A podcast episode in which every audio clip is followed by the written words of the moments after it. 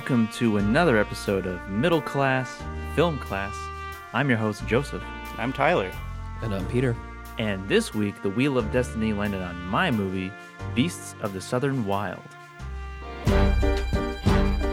This here is an aurochs, a fierce creature. The storm's coming! The storm's coming! Y'all better learn how to survive. I'm your daddy, and it's my job to take care of you, okay? And it all goes quiet behind my eyes. I see everything that made me.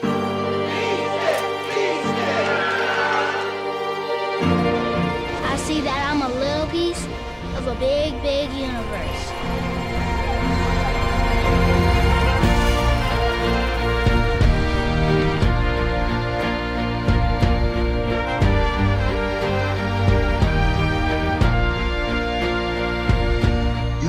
You're gonna be the king of bad talk. I promise that. In a million years, when kids go to school, they're gonna know. Once there was a Hushpuppy, and she lived with her daddy in the bathtub. Got goosebumps. I know the music. The music is so good Yeah. in this movie. Um, so yeah, this is uh, Beasts of the Southern Wild, directed by Ben Zeitlin. A, uh, I stream picked one of his movies a few weeks ago, I think. Um, his follow up to this movie called Wendy, which I really liked, and uh, is pretty similar in in I don't know visual aesthetic, I guess Tone. tone, and yeah, uh, kid actors. Um, Do you pronounce Yeah, his name very, right? uh, Isn't it Ben Zeitlin? I don't know. Ben with an H Zeitlin. Ben. Um, what's your name? Ben? Yeah, Ben with an H. What do you mean? uh, oh, oh, Ben? No, it's Ben. it's like you're really tired saying the name Ben. Ben. Yeah. um, That's funny. but yeah. So uh, I'm super excited to talk about this movie. I s- first I saw this in theaters when it came out, 2012, Oh, wow! and uh, yeah, I, I I really really love this movie. Um, but uh, we will get into that. But first. Find some chirp in ye, lad. Now's the time for gab and chatter. Ah, yes. Gabbing and chattering. Uh, Yes, Willem. Tyler, do you have anything to gab or to chat or? yes, I do. Uh, I got a few things. Uh, first off, Rolling Stone did an interview with Glenn Danzig on his new movie, uh, Death Rider, or I think it's pronounced. Oh, it's pronounced longer. I'm, I'm not going to get into it. All I know is it's called Death Rider. Uh, he talks about you know his uh, it, it's a, it's a pretty funny interview and I encourage everyone uh, within the sound of my vo- within the sound of my voice to to uh, read it because it's classic Danzig interview style. But I'm just going to read a few excerpts from it regarding movies. So the interviewer asks him, What makes a good vampire movie? And Glenn replies, Wow, what makes a good vampire movie? You gotta have vampires. Pretty much everybody. Nice. Pretty much everybody except the people who get bit in Death Rider are vampires. All the main cast are vampires, so you don't have to wait around to see a vampire, and you need a lot of blood. Okay, That's what makes it good. uh, I, I like his thought process is like, okay, people like vampires. Let's just make them all vampires. There's not, there's Yeah. no one to even eat. I like how his line of thought is a good vampire movie. A good vampire movie is you have to have vampires in it. Like that's Just the only movie with- criteria. yeah, just a movie with vampires. yeah, It'd be Uh, weird to have a vampire movie with nothing but zombies. Yeah. I think that's what his uh, mind was thinking. I, I'm not. he's worried about yeah, worried about people misinterpreting it as a zombie movie. Yeah, I, I'm sure. I'm sure that's the case. His second, uh, the interviewer's uh, second question regarding movies, he says, "What are your favorite vampire movies?" He says, "I like some of the Hammer vampire movies, like Lust for a Vampire, Twins of Evil, Vampire Lovers, stuff like that. I think George Romero did a really good vampire movie called Martin. It shattered a lot of the myths of vampires, like the garlic thing and all that crap. You have all the newer ones, which are very slick and big budget, like the Underworld movies and things like that. I don't know. I'm I still like the older ones better. Okay, Danzig, that's Makes, okay. Um, and then this is I saved the best one for last. what makes a good western? Danzig replies, "Well, I don't necessarily like western movies per se." He's making a western movie, but he doesn't like western movies. Yeah, are- this is gonna Yeah. be great. There are a lot. did he did he answer the question? Yeah, he did. He says, oh. "Well, I don't necessarily like Western movies per se. There are a lot of good American Western movies, but there are a ton of terrible ones. I like where the Italians came in and reinvented the American Western and actually did it better, which I'm actually in agreement with him on that. So I like Once Upon a Time in the West. I like all the Clint Eastwood ones. Filmmaker Sergio Leone is great, and then of course." Uh, director Sergio Corbucci and the original Django is really good. There's so many just forgotten Italian spaghetti westerns because they were cranking them all out into the late 70s, early 80s. Yeah, Danzig. Uh, he, For someone who says he doesn't like westerns, he sure knows. yeah, that's what I was gonna say. um, and then one last tidbit on this too. Uh, he, so one of the inter, uh, one of the questions was, so by the time you decided to direct Verotika, you knew what you were doing, and he replies, "Well, I'd already been directing for 30 years. Of course, Verotika. Yeah, he's been directing for 30 years, and Directing what? Verotika His was life- his, his pro- life. Yeah. He counts his music career as directing. Uh, well, he Danzig's only thirty years old, so Yeah, he directed. He, yeah, he directed uh, some of the music videos too, which I don't know. I'd take that with a grain of salt because I don't Music I- videos. yeah, I don't think I don't think he like well his own music videos, but I think Yeah, he was more so of like a creative consultant rather than a actual director. I think he was just Uh, a, ma- a madman on the Yeah, set. I gotta say want action because. I'm the director. Yeah. Uh, he said, of course, Verotika was with a very low budget, so we really had to call in a lot of favors. And yeah, I, I wonder what those favors were, Danzig. I really do. Love your music, but uh, Another movie with uh, cowboy vampire strippers this time. yeah, Yes, except now Danny Trejo is gonna make a cameo in it. yeah. It's a Death Uh, Rider in the House of Vampires is the full title. Oh, that's what it was. That's right. Exciting, very exciting. Yeah. Uh, second, When's the release date on that? I think they were talking about uh, end of summer of this year. I wasn't too sure. I'm not. I don't know. I I I, Can't wait. I was excited for Verotika because I was like, wow, Danzig is directing a movie. That's sick. And then I watched it. Hold and I on, was like, hold on, hold on. Amazon will debut the film on July second of this year, oh, right around the corner. God. Cannot wait. All right. Well, Can't uh, come soon enough. And Yes. and uh, I forgot Devon Sawa's in it too. I forgot Oh, Oh, that's yeah. right. Yeah. he was in right. uh, Stan himself. he was in Hunter Hunter uh, this year. That was uh, fucking uh, b- nuts ending, uh, crazy Yeah. movie. But uh, he's almost unrecognizable. Devon Sawa now. oh, is that right? Yeah, he wasn't bad. He was pretty good in that movie. Oh, okay. Well, that that's good to hear that he's still finding And work. into the fanatic. Yeah, he was great as uh, Hunter Dunbar. Hunter Dunbar, Hunter Hunter. Is his career just like circulating around like cult favorites, like that he found his niche? Yeah, he, he only does stuff now that's um that has Hunter in the title. So now he's playing a vampire hunter um, in this one. I'm gonna assume Yeah. Hunter Dunbar, the movie. I'm next. Hunter the Vampire Hunter. Yeah, I'm just assuming he typecasted himself. Like he's like, you know what?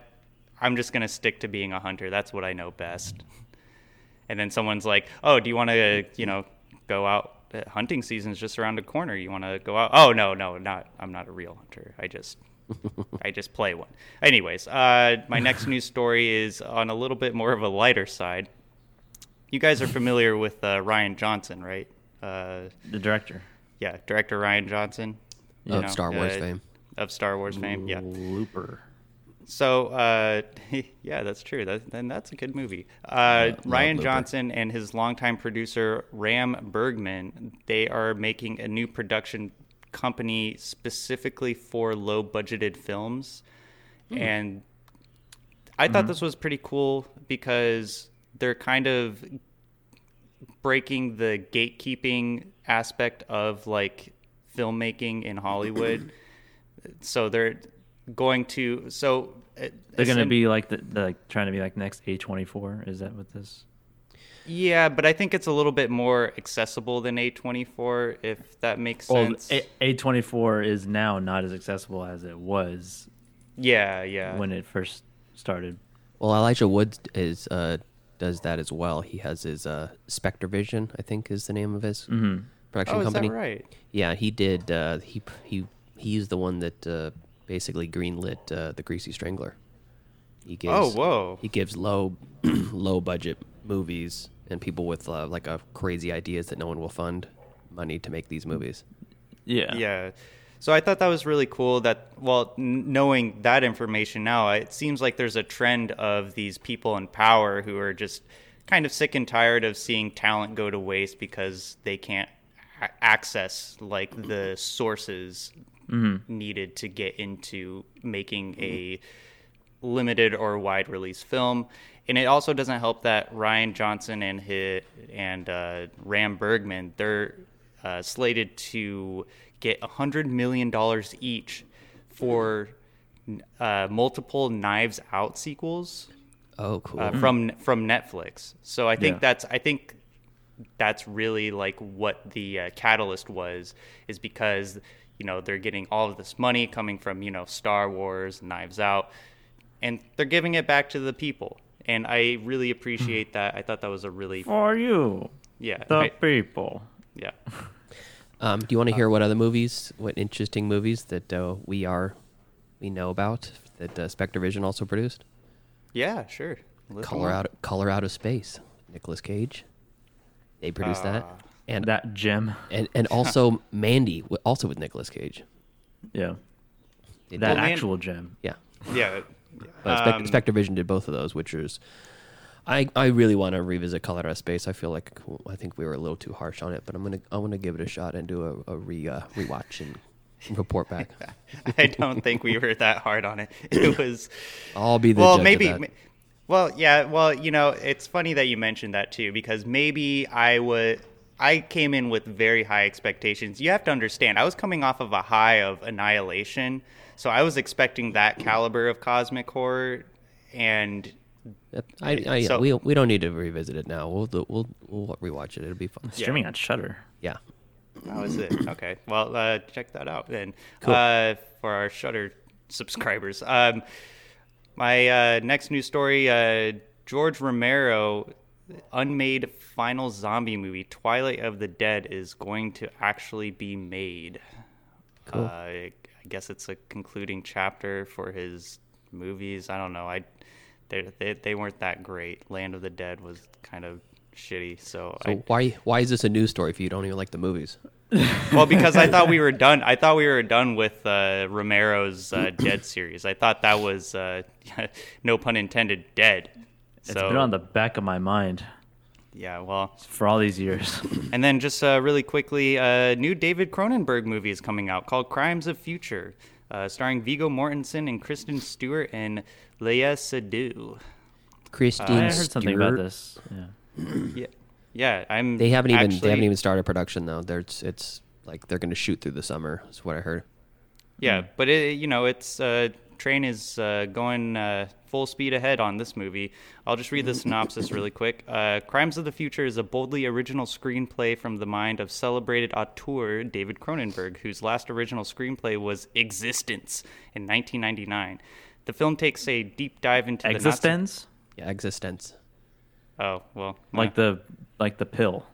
oh, oh, okay. This Well, is Bob. Bob my creates apolo- weird, my weird apologies, weapons out Mr. of primal Cronenberg. items. The film takes a deep dive into the not so distant future where humankind is learning to adapt to its synthetic surroundings. This evolution moves humans beyond their natural state into a metamorphosis, altering their biological makeup, while some embrace the limitless, limitless potential of transhumanism, others attempt to police it. Either way, in this perfectly crafted Cro- Cronenberg world, which marks the iconic filmmaker's return to sci fi, accelerated evolution syndrome is spreading fast.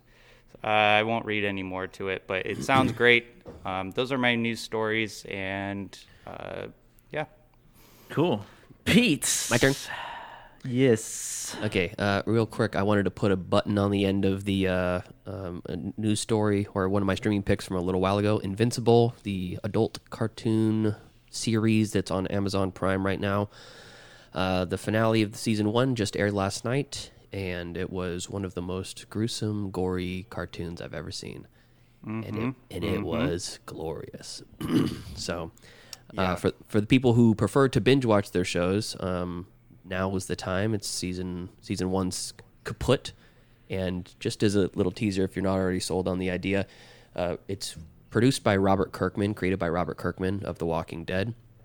Um, if the season one of The Walking Dead scratched the itch that you uh, didn't know you have, Invincible might do the same thing because it was it was very good, and it was unlike a, a whole lot of series I've seen before. It kind of toys around with the idea of good and evil and what what that really means, and also it's a kind of coming of age tale of a young boy who unlocks his powers and is trying to find his place in the world now that he's this uh, invincible superhero.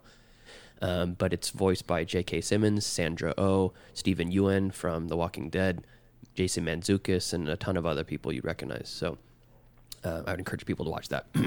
oh yeah, most definitely. Um, the other thing I wanted to mention briefly was um, there are three movies coming up soon that are in various stages of production, and I wanted to touch on them. Uh, Wes Anderson's French Dispatch is set to premiere at the Cannes Film Festival this year. Very, very excited about that. That cast is looks like one of the. They talk about ensemble cast. This is like the ensemble cast and all ensemble casts. It's got so many good names in it. Um, it's, I mean, just from the, the like the one cover shot that I'm looking at here, it has um, Elizabeth Moss, Owen Wilson, Tilda Swinton, Fisher Stevens, Griffin Dunne, and um, that's just in one little. These are five people just sitting on a couch together. There's, I, I know, there's probably 15 to 20 other. Bill Murray. Yep. uh, let me. I'll, I'll look it up here real quick. French. It has to be Bill Murray. Of course, he's, Is in it? Is it really Of course, an he's in it. Anderson movie if Bill Murray isn't in it? Here's the the cast in uh, in order of uh, billing: Frances McDormand, Timothée Chalamet, Elizabeth Moss, Saoirse Ronan, Tilda Swinton, Adrien Brody, Edward Norton, Owen Wilson, Bill Murray, Willem Dafoe, Rupert F- Friend, Léa Seydoux, Christoph, Christoph Waltz, Benicio del Toro, Fisher Stevens, and it continues to go on and on and on. What's the It- budget for this movie? I, I feel like like once it gets to this level, it's almost like for the actors it becomes desirable to be in the movie. You know, not so much Yeah. that they're they're it's they're not there for the paycheck. They're there because this is going to be a really fun production and be something to be Yeah. excited to be a part of. So a director that people want to work with. yeah, yeah. Um, Benicio del Toro, Liev Schreiber, and uh, Anjelica Huston, Jason Schwartzman, of I, course. I think because Wes Anderson movies is specifically they bring out a different type of character in actors that you don't normally see. Yeah, yeah, it's true. Yeah. And uh, I'll Wes Anderson will come up a little bit later in, the uh, show. So that's one that's already completed. That that production is completed, done to tape. I'm sure Yeah. they're probably in final editing and color correction and ADR and stuff. But Was it delayed at all because of COVID? I think so. Yeah, I don't know if if filming was delayed. I think the filming was already kind of wrapped when the pandemic started. But it, they, I think they just decided to. I remember delay seeing it. the trailer like like feel like Lo- a year ago. Yeah, yeah, absolutely. So that one's that one's in the can. Um, then we have Neil Blomkamp's movie that is supposed to be coming out, and I haven't heard a single word about this. And they released some uh, behind the scenes footage of them actually shooting the movie right now, and this new movie is called Demonic. Whoa. And I am a huge Neil Blomkamp fan. Um, there's not really much of a synopsis. It says there are demon forces that are unleashed by a young woman. Floating bodies are a trademark of the film that deal with demons ever since The Exorcist came out. And the behind the scenes might be a teaser to something very similar. So they were very, very hush hush about it, but they did release like a little teaser. IFC Midnight released its little teaser, and it looks kind of like Brandon Cronenberg's David's son um, Possessor movie that came out last year that was really pretty good and kind of got overlooked, mixed with mm-hmm. Saw. is what I'm looking like from the production ah. shots.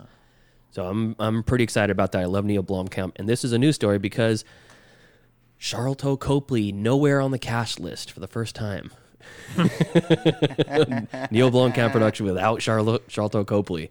Who'd have thought? Wow. Well, uh, you know, it's kind of interesting that he compares it to The Exorcist. That that's a very high bar to. Uh, Well, he's he's talking about like the genre, I think, and that's uh, that's not that's not from um, any. This is just speculations. I wouldn't. too oh, that. oh, okay. I thought he And then- was. And then the other the other movie that I, I wanted to bring up briefly, but Tyler touched on already, was uh, David Cronenberg's upcoming movie that is not in production quite just yet. So three movies I'm excited about in various stages of production, which makes me excited for 2021 and 2022. so, um, Other than that, I don't have a whole lot of news. Uh, Joseph, I'll default to you. All right, so uh, I got a couple things. I'm going to start off with uh, this uh, story because I just got so excited when I read the headline, and uh, I, I was all giddy with uh, with um satisfaction. I saw this. I got an email about it. Who emailed you about this? R- a Reddit, like a Reddit notification.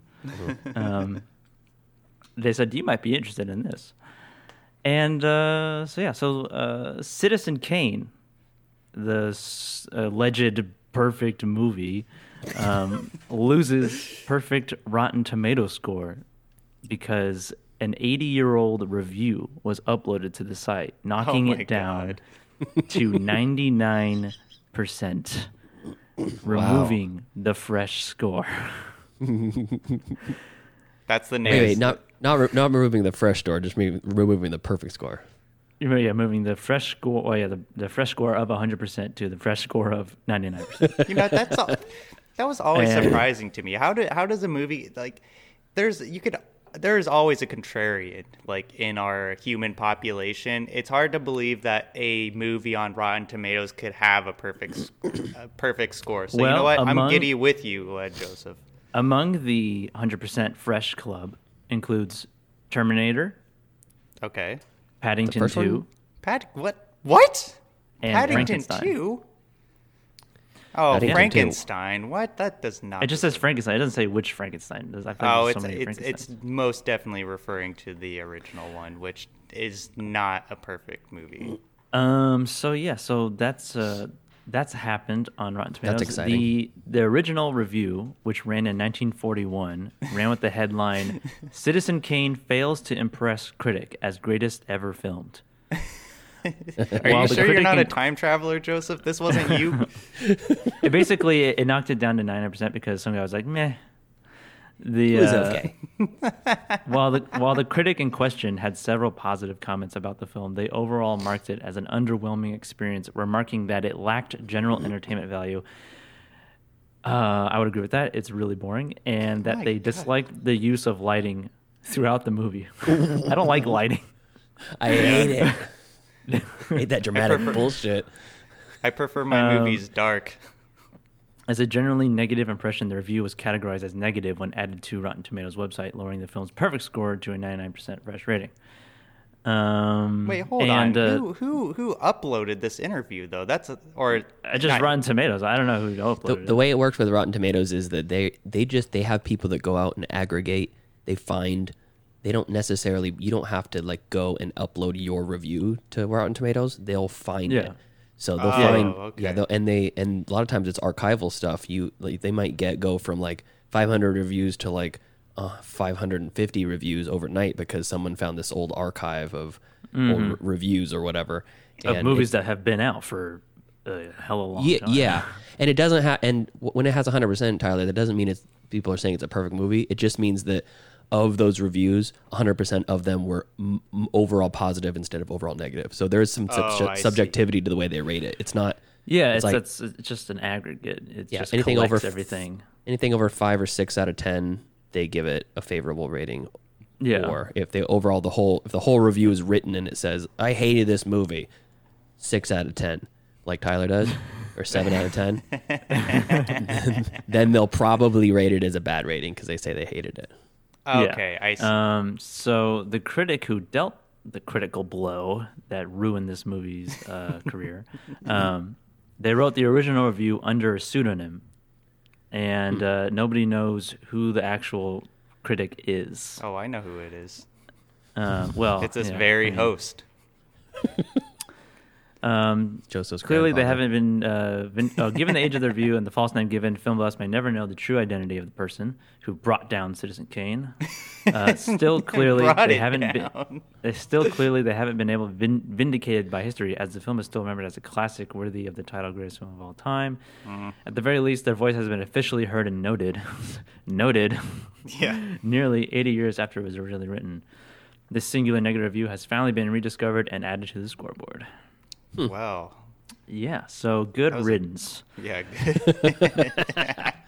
That's funny. Um, Paddington and 2, though. Like, is that really like that great? Have you guys seen that movie? Is it that good? I have Yeah. not seen it. I've seen it and it's very very good. I don't I can't I would have a really hard time finding somebody that would say that that's a bad movie. Let's just put it that way. Wow. I mean, you might Tyler, find Tyler, Tyler, just, get just, on it. just out of spite. know. no, Um, that's not my way. Get way. on it, you contrarian bastard. That's not my way. And uh, in other news, the Oscars happened last weekend, and uh, it was apparently a very weird show. It, it was kind of I kind of watched it. I watched like the beginning and then nothing else after that. yeah, how how could we with those bottles of wine? um, yeah, the wine was flowing, the the beer was there, and uh, The food was plentiful. pasta was ingested. Um, so I'm just gonna go off the list of winners of the Oscars 2021, the 93rd Academy Awards, which apparently was uh, a- incredibly. Uh, it was it was not watched very much. Um, 10 million 10 million viewers, I think. yeah, That's which is they- like less than half of last year. Yeah. Yeah. Well, I mean, it, That's Ba- insane. if that if that night was any uh, sort of indication, you know, I mean, we had it on the TV, so I mean, I guess we count it as a viewer. Yeah, it, yeah. Nielsen ratings, they they We- got it. All three of Um, us were together that night and we didn't even watch it. We run a fucking movie I know. podcast. I know. I feel bad. I didn't do an- any sort of Oscar thing. Oh, don't feel Uh, bad. It was terrible. I, I'm already pissed about the winners, but go ahead, Joseph. Read them off. So, starting with the big winner, Best Picture, Nomadland, one for Best Yes. Picture. Um, I feel over, I feel well deserved. over The Father, Judas and the Black Messiah, Mank, Minari, Promising Young Woman, Sound of Metal, and The Trial of Chicago Seven. Which I think Nomadland and Min- maybe Minari and Sound of Metal were maybe the only three like real like grounded movies, like Mm-hmm. true to life. I think. Sound of Metal Um, definitely should have gotten that. I, uh, man. Yeah, I was somewhat surprised that Sound of Metal didn't win, um, but uh, I'm glad Nomadland won. I like that movie. Yeah. Um, best director, director of Nomadland, Chloe Zhao. That Um, one I do agree with. It was a very well directed movie. They're kind Yeah, of like they're they're kind of like hand in hand, best director and best film. No, that's not true at all. Like you can, you can not have a best picture but direct a good movie. Yeah, that's true. Yeah, it's not. I'm not. It's not hundred percent of the time, but I feel like A lot of the I feel, time. I feel. Yeah, I feel like those are. I would like to see the statistics of how many times best director and best film were the same movie. Oh yeah, that would be an interesting uh, statistic. Yeah. Um, and then best actress in a leading role, Frances McDormand for Nomadland. Surprisingly, I agree with that too. She was very, very believable in that role. Um, fir- there's two movies on this list on actresses in a leading role with very similar titles: "Pieces of a Woman" and "Promising Young Woman." Pieces Anyway. of a Woman I heard is a really. uh It's a really I get um, I get them hard to watch movie.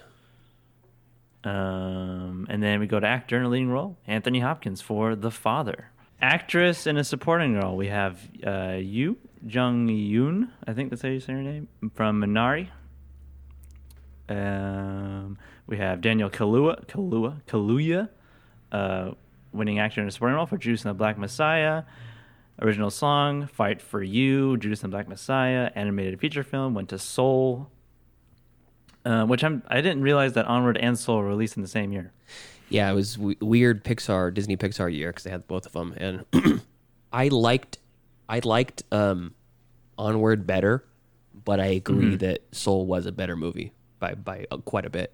Yeah. It was it was more impressive. It had better themes and more impact. I think more bigger themes that are Mhm. more important, I guess. But uh, I still liked Onward a, a lot. Um, makeup and hairstyling, by Rainey's Black Bottom. Visual effects went to Tenet.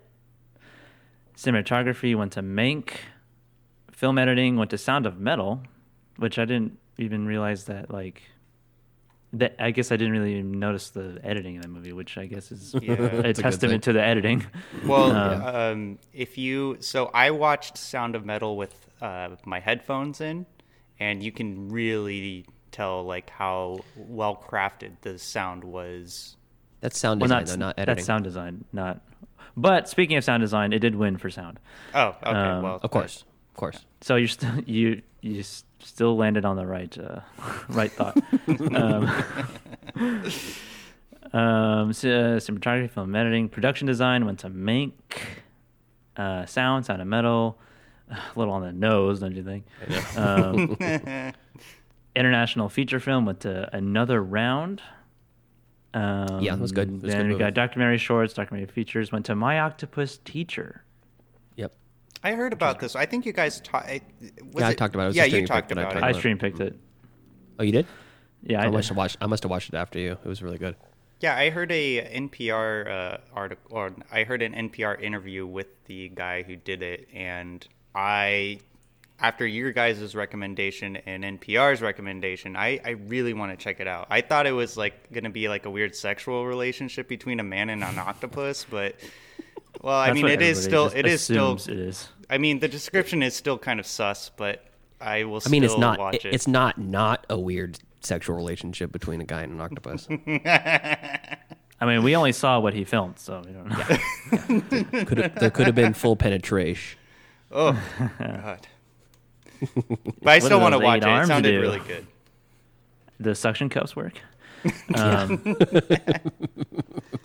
uh, blah blah blah. An animated short film. If anything happens, I love you. The one and only one that I did watch before I even knew Cat it a tear, jerker for such a short movie, short film. Original screenplay: A Promising Young Woman. Adapted screenplay: The Father. Original score went to Soul. Wow, the score went to Soul. A movie about music. Okay. Atticus Um, Ross and Trent Reznor. costume design, Ma Rainey's Black Bottom. I feel like there's less awards. Whatever. Um, but yeah, so those are the winners. The, be- the No Nomadland won the big three. Best actor, or no, sorry, yeah, best actress, best picture, and best director. Uh, some of the main ones, and uh, yeah. All right. So Exciting. that was the it was Oscars. a. 2021. I uh, yeah, I I didn't. Uh, I was not. I wasn't super shocked about a lot of the stuff, but uh, it made me want to watch The Father a lot more. I know. I already wanna- really. already wanna watch it's it. twenty bucks on Prime, I think, or uh, Amazon, or you or whatever, Apple TV. Oh, thank you. Um, But um, let's not fund artists. We don't need them. I know. Like that. What did Anthony Hopkins need more? um, His hundred million dollar dollar man. actually, I did read something about uh, that movie. Like the writing of that movie is that the director wanted he like wrote it specifically for Anthony Hopkins. Uh-huh.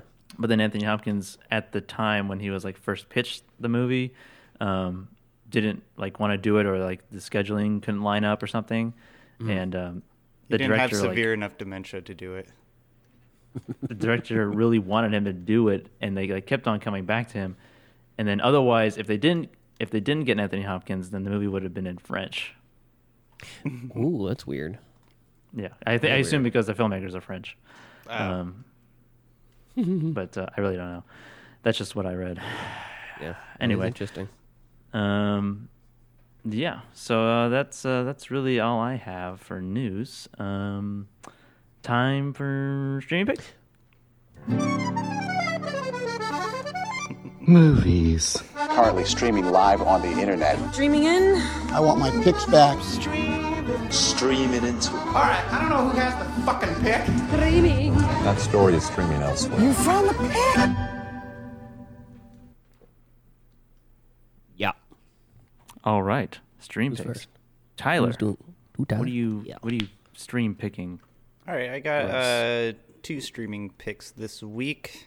Um, I think I've streamed picked this movie a few times earlier, but I always have to do it when it comes a few up. times.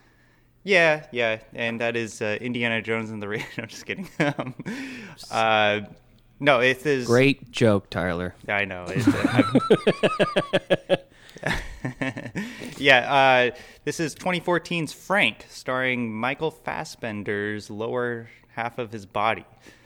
Uh, I, I definitely have had to have stream picked this at least two times, but You have again. I'm doing. I'm doing. I haven't. No. I don't remember ever you saying this. Oh wow. Mentioning Okay. Well, I thought I did, but anyways, okay. So this is streaming on Amazon Prime.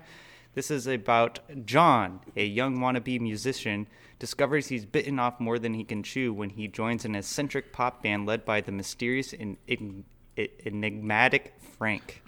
And Frank is a guy who has like a fake head.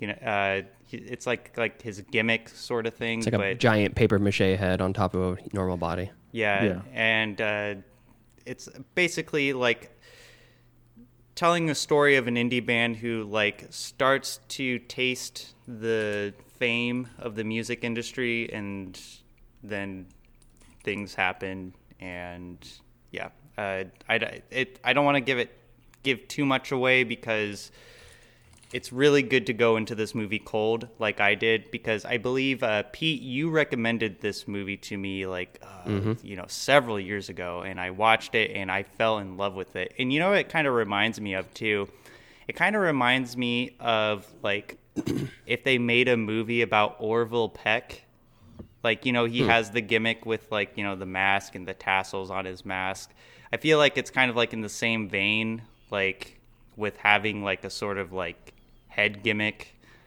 uh Like not revealing your face. yeah exactly Like like the Gorillaz. Like Sia Yeah. or Daft Punk or Sia. Dead Mouse or Marshmello. Or Marshmello. Are you, are, Yeah. Who's I don't Marshmello? I don't understand what that means. But um, yeah. So Frank This is what? This movie's uh, I I hundred percent fully endorse this streaming pick because it is. I've probably seen it six, seven times maybe. It's so fucking good. Mhm. The music's great. It's very Yeah, it odd is. and strange, and uh, It's like got- Scott Pilgrim if it didn't have a budget. Yeah, oh, that's pretty no, good. Scott.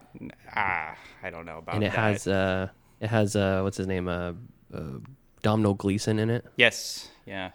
Uh, Um, yeah. So this is streaming on Amazon Prime. I really encourage everyone to watch this movie. I've watched it like three times, and it just it never it doesn't get old. like every time I've seen it on a streaming service, I will click it and watch it. it it's just great.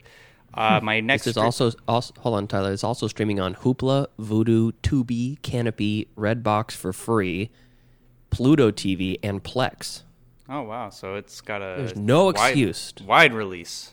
Yeah. um, so my next streaming pick is uh, Batman: Mask of the Phantasm. This was made in 1993, and yes, I know everyone's wondering, "Oh, you're streaming another Batman movie again?" That's right. That's right. I am streaming another Batman movie because I can't get enough of Batman. Uh, HBO Max is is they have all of the Batman movies on there, and I haven't watched them all, but the ones that I have watched have been incredible. Batman Mask of the Phantasm isn't as it's not as great as The Return of the Joker, which is like the Batman Beyond Batman movie, but this movie does have its own merits. This was and by the way, this was made in 1993, so you're watching this movie and the animation is just fantastic.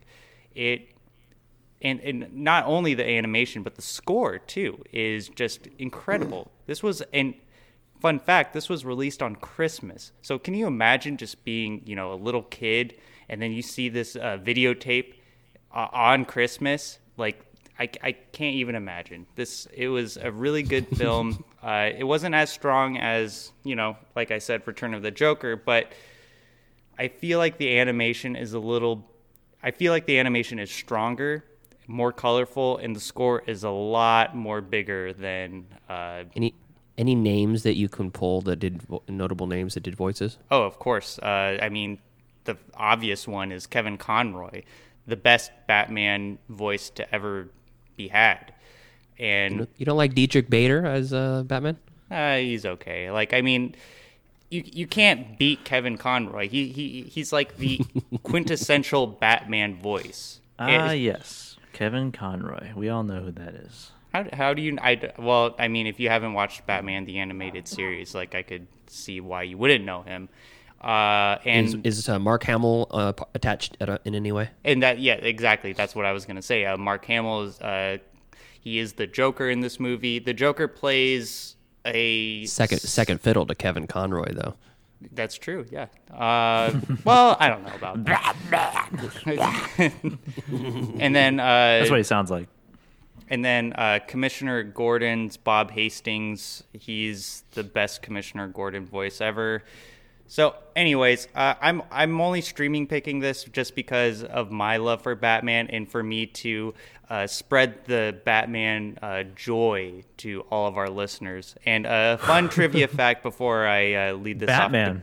Ever heard of him? He's Oh, got movies and The TV Dark shows. Knight, sign me up. Oh, come on. There, there's a lot more uh, nuance to uh, just saying everyone knows Batman. You got to watch the Batman the animated series. Is Bat- oh, you Ben like Affleck Batman? in this? Okay. Oh my god. Okay. Well, you know what? Is ben, Fine. is, is Ben Affleck in this one? Uh, Absolutely not. Pass. No pass. How dare you?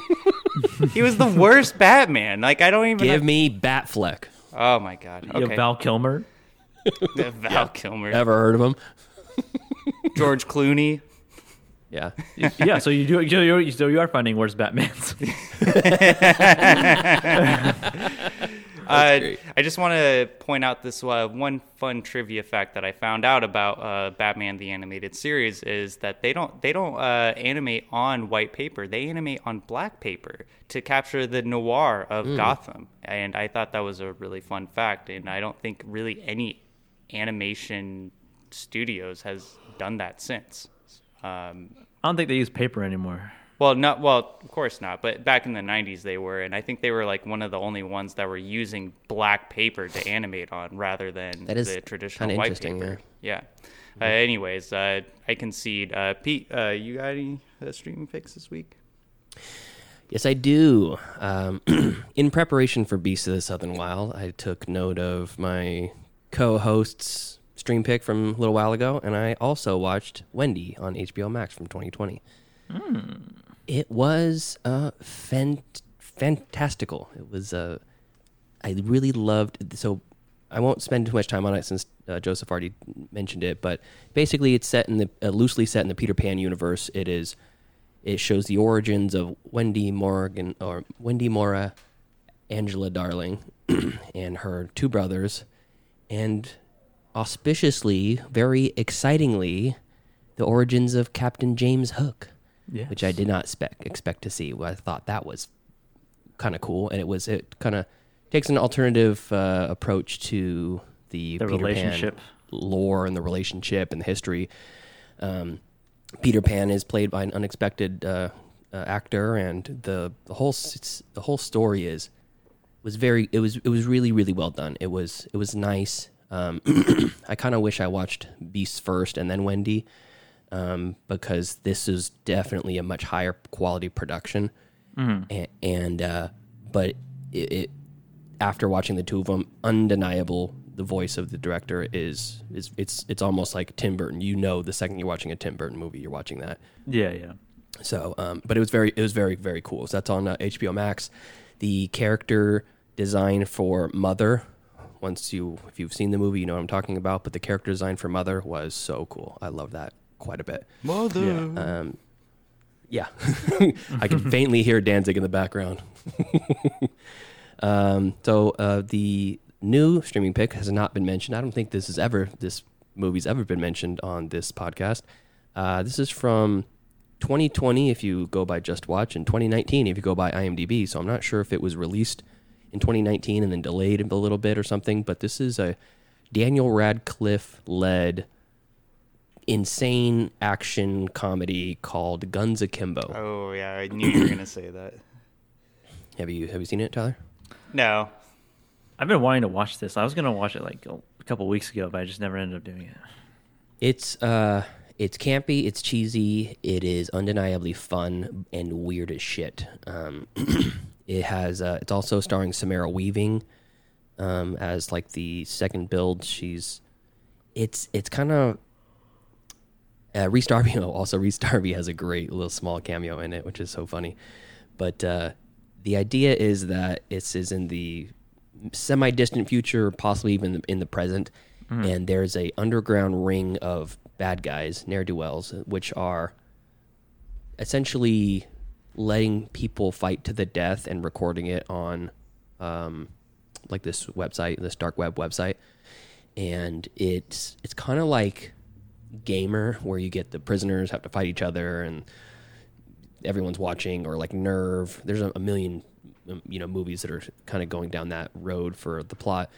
But this one they are mostly recruited by their own free will in this the beginning of the story daniel radcliffe is forced into this because he's a uh, very progressive troll that trolls like um, what he considers bad people on the internet. So he goes on this website and is like, I can't believe you fucking assholes are watching this. You know, these are real people that are dying. And the moderator from the website is like, Oh, you're a big tough guy behind your keyboard, huh? Next thing he knows, like six hours later, there's people blus- busting his door down in his apartment complex and he gets kidnapped. And he gets two guns, very large caliber guns, surgically permanently installed through his hands. so he's he's holding the guns permanently. They're literally bolted through his hands like Christ. and, and there's like 50 rounds per gun, and there's a little meter on it that he can see How does from he where he's at. He doesn't. He has to be There very is- careful. Yeah, just imagine how he takes a piss, which they explore in this. Uh, yes. so it's over the top, and then Samara Weaving plays the like the reigning champion, undefeated, uh, kind of like um, Gerard Butler's character in Gamer. He she's like the the head person. She's whatever her name is, and she's Yeah. everyone everyone likes her, and they pit them two against each other. This sniveling shit poster, you know, righteous shit poster who's just a nerd who collects figurines in his house and doesn't want to do Mhm. anything bad and whatever. And That's a new. It's sen- pretty. That's a new sentence I've never heard. A righteous shit poster. yeah, he kind of is a righteous shit poster. So, uh, but it was it was fun. Uh, again, this is uh, streaming on HBO Max. Um, oh, sorry, not HBO Max, uh, Amazon Prime, and uh, it's only like a three dollar rental if you don't have Prime. So it, I, I, I would recommend it for three or four bucks. Um, it's over the top, and it kind of feels like um, Smokin' Aces in the Mm, mhm. in like that ultra violent, over the top characters or like comic book characters brought to life. The bad guy is a recognizable face. I couldn't tell you his name or what he was been in before, but I know I've seen his face a few times, and he's completely covered in face tattoos, and he looks like a like a insane madman, and he is in this movie. So Yeah. that was that was very fun. That's Gun, Guns Akimbo, uh, Amazon Prime. Cool. And then I watched the aforementioned Wes Anderson's first feature length production from 1996, starring Owen Wilson and Luke Wilson, not playing brothers in the movie. This is called Bottle Rocket, based on a short from three years prior of the same name, also starring Owen and Luke Wilson, directed and written by Wes Anderson and Owen Wilson. so, do you guys know anything about this movie? I do. I know not. that Jason Schwartzman is in it. Um, I didn't see him in it. Isn't he in it? I don't think so. Mm, I'm gonna look through the cast real quick and see if I might have missed him. I don't believe so. That's uh, his. The follow up to this was um, Rushmore, which was Ah, stars I'm Jason Schwartzman. Never mind. Yeah, and I really liked Rushmore a lot, and I feel like Rushmore is like the perfect, the perfect amount of Wes Anderson for the people that are like sick of that like ultra stylized style that he has. That he's really come into. Yeah. Um, if you don't like that, if you're just like, okay, that's too hipster for me, go watch Rushmore. It's very similar elements, but done with he's got his feet under him, but watered he's not down.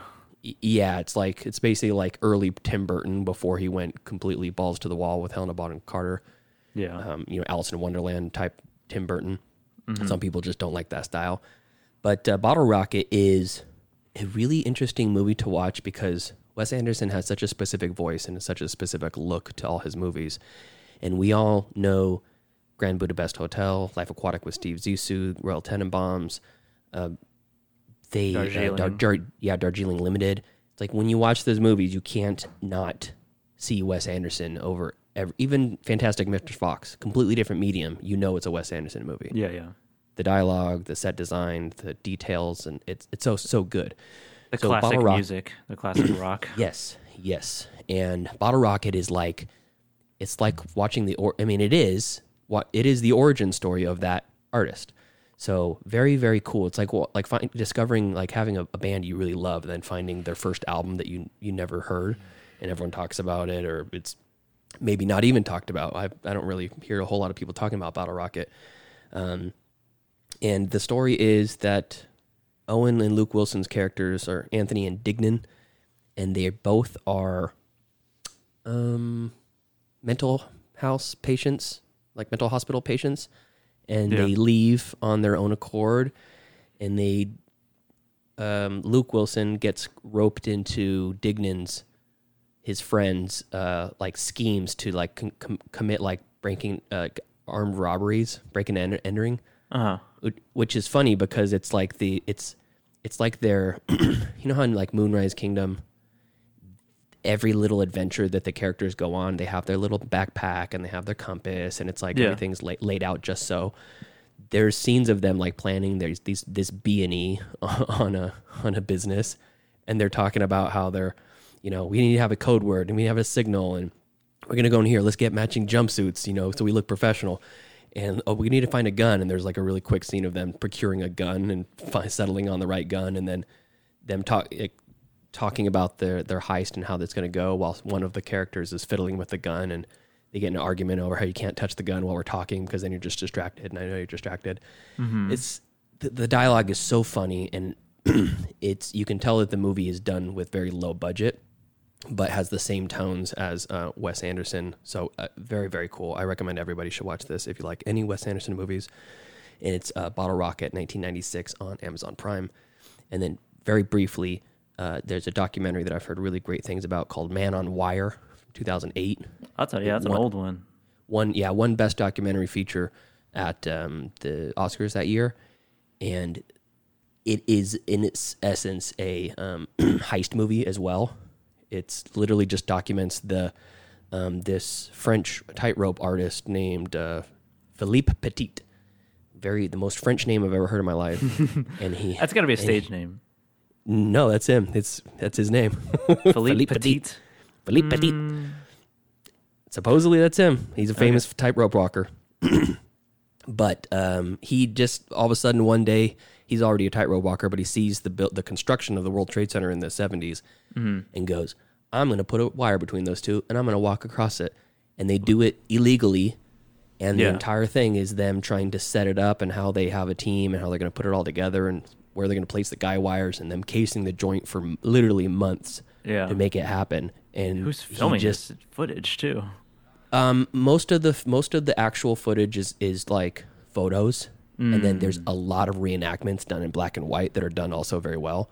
Oh, okay. Um, it, it's it, it is very good, but uh, you know it's a documentary. It's uh, easy to easy going down. It's a hour and thirty four minutes. That's also streaming on uh, a million things. It's streaming on Kanopy, Redbox for free, and Pluto TV, and uh, it's a ninety nine cent rental on Amazon Prime. So I watched them back to back, and the pairing of the two was very cool because it was like this ultra stylized, goofy, low stakes heist, and then a real life heist with characters that are almost more exaggerated because that Philippe Petit is a character like I've never seen before. So so entertaining and so uh, enigmatic. He's just an interesting guy. So I'd, I'd say watch watch the both of those. It's really good. I was gonna say I thought you were gonna compare uh, that to Guns Akimbo. No, nothing's like that. Oh, okay. So that that's it. Jason. gamer. Go ahead. Go ahead. Um, so I have a couple streaming picks. They're not movies. They're both shows. Um, this first one um, is a mini uh, doc series uh, streaming on Hulu that was released on recently um, in April. um, of this year, and uh, it's called Sasquatch. And Ooh, I heard um, about this. This is I think it's only like three or four episodes long, um, but it is like nothing like I thought it was gonna be.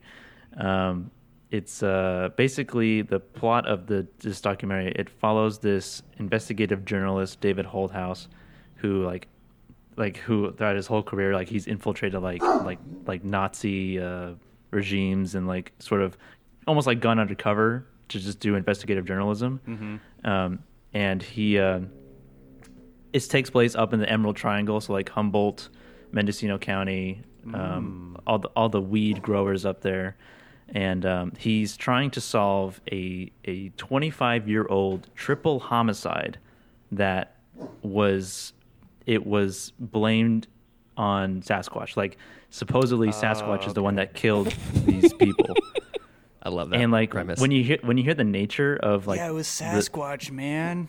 like when you hear the nature of the crime, it's like it sounds like Sasquatch did this, um, because like these people were like torn apart basically, um, and um, Yikes. and they like even in the first episode they talk about like the idea of like Sasquatch doing it. and They interview people who believe in Sasquatch, and um, they interview this cop or ex cop, I should say, and. If you didn't believe in Sasquatch before, by the end of his segment on the documentary, you will believe in Sasquatch because it is terrifying um, his it, he explains like his encounter with a supposed Sasquatch, and it is like one of the scariest things that that I've heard. Oh my Um, god.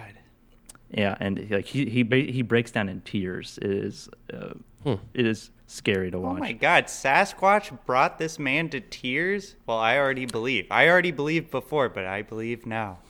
yeah, it's it's crazy, and like the the idea, like people. I mean, there's another documentary. I think it's on Netflix called Murder Mountain, which is about um like it's it's more about like the people who grow weed up in Yeah, up in that I saw Emerald I Triangle. saw I saw that one. That- and like how there's like like they take their shit like seriously like they'll murder they'll literally kill you yeah. um yeah, they're hippies with AKs.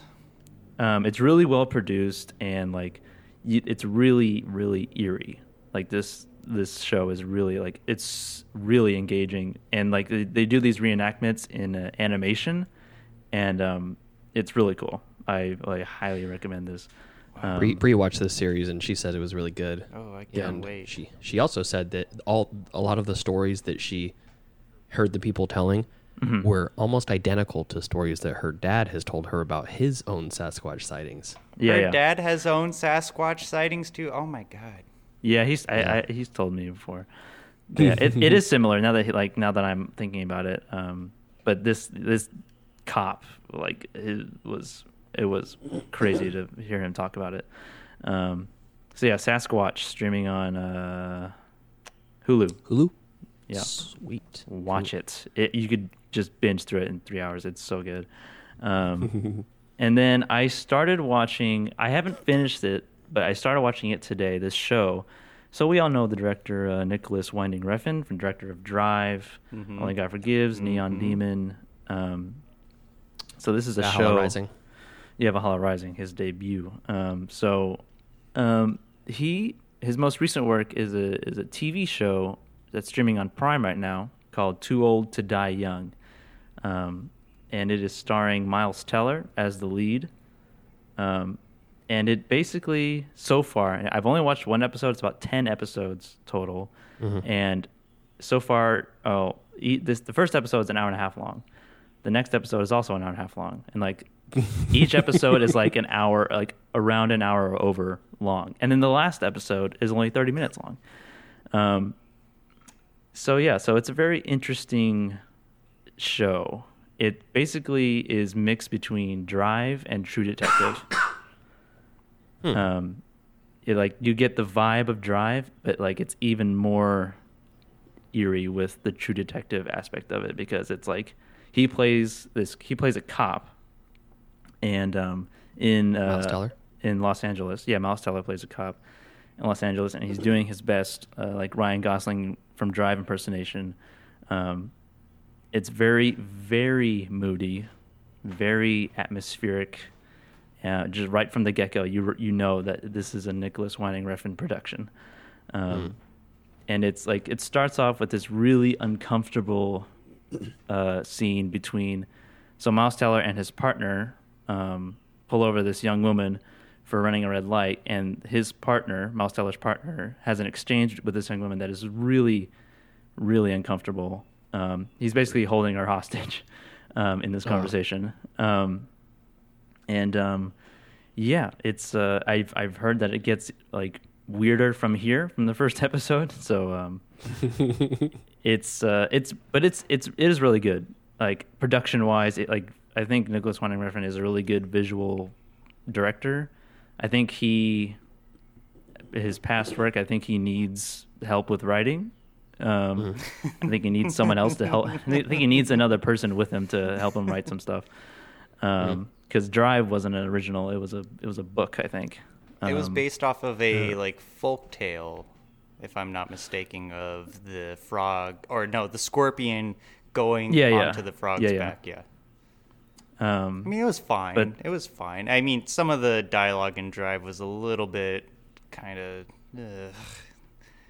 No human, no Uh. other human would exist in this real world. No, like so like his movies like they exist in like this is a different Earth. Like this is another Yeah. world. Slight, Um, slightly different reality. Yeah, I mean I like Drive a lot, and um, Yeah, um, yeah, his, sure. his uh his following movies were not as good as Drive, but they're interesting. Um, Ugh, and um, I, I don't know. Yeah, Neon but Demons so far, was good. so far, um, Too Old to Die Young is. I'm still skeptical, but it, it this first episode was really interesting and really well done. Um, Well, report back to us on the next episode. Uh, Yeah. On Uh, the, I think I'm gonna. I think I'm gonna watch it too. you know, what, I Yeah. that sounds good. I think it's a I- commitment. Yeah, I think I might, which I probably won't, but I might.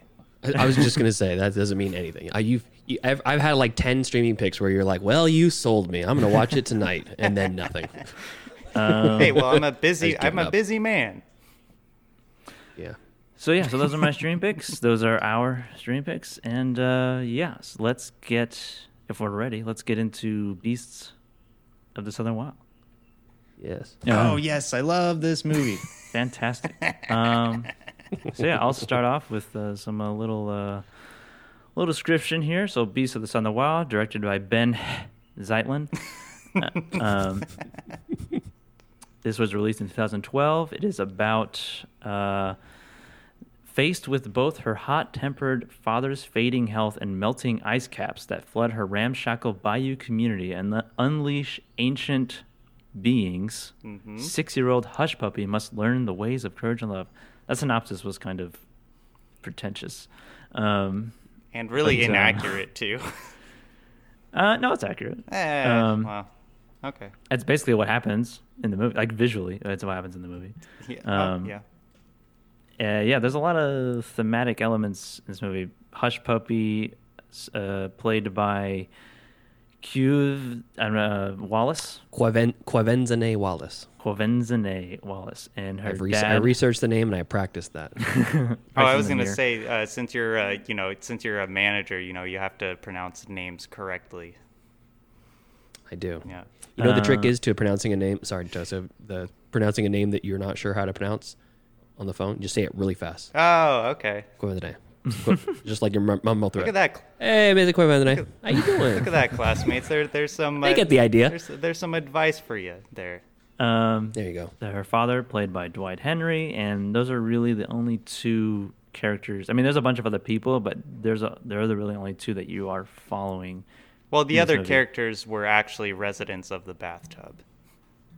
Yeah. Um, well, no, but yeah. Um, so uh, yeah, so this movie released in 2012. It was nominated for four Oscars. Um, Yeah. it was nominated for Best Picture of the Year, Best Performance by Quvenzhané Wallis, um, Quavenzale. Best Achievement in Directing, and Best Writing. Um, it won none of them, but uh, the actress, the little girl, she was the youngest ever to be nominated for that award. She should have won Uh, that. yep. She should have won that. By quite a, by quite a bit. And in the same year, the I, th- I think it was like the oldest person was nominated Yeah. for best actress or actor. Um, Well, Well, we all uh, thought 2012 was going to be the end of the world, so you know we were just like, let's just break new ground right now before we all die. Yeah, Yeah, it was uh, Eman- Emmanuelle Riva, aged 85. Oh my god! That Best Actress nominee for Amour. Wait, how Ah, old is yes. Anthony Hopkins then? He he must be like uh, like 96 years old. I don't think he's 96 years old. 96. Testament to his acting. It looks 96 now. Um, so yeah, so I love this movie. I saw it in theaters when it came out, like I said earlier, and I watching it. I've seen it probably it's my third time watching it. Wow. Um, and you put uh, yeah, yourself I still that get. three times. What do you mean put myself? It's a great movie. It's This is certainly a movie. it's has such a it has such a bittersweet feeling, which is great because Mm-hmm. like you get a little bit of you know that little sweet, a little happy, and then you get a little bitter taste of real life. Mm-hmm. And um, this movie has both the fantastical elements mixed with the real world, yeah. all from the perspective of this little girl, Yeah, and sure. it's combined so so seamlessly. Um, Mm-hmm. And it works well. And the music is really good. The way it's filmed, it's so like, it's so grounded in reality while also not being reality at all. It's not like Um, Cold Creek Manor where the shaky cam doesn't make sense. Like the shaky cam in this movie does make sense. Um, That's a good point. yeah, it's uh, it's r- I I got the same emotions I did as the first time I watched it, the second time I watched it, and third time I watched it, and uh, yeah, very very good. And uh, well, I know this is both your guys' first time watching this. Mm-hmm. That that's right. Yes, sir. All right, uh, let's start with some initial thoughts from uh, Tyler. What did you think? Uh, yeah, I really like this movie. I didn't expect to be bawling my eyes out at uh, two o'clock in the morning, but um, yeah, it was it was really great. I think the dialogue was a little bit too much in some scenes. Uh, I I feel like I didn't need so much exposition from the little girl. Like I feel like they could have done that better with her actions. But regardless, the writing of the expositions were really good, so that's forgivable. I really like the dad in this movie too.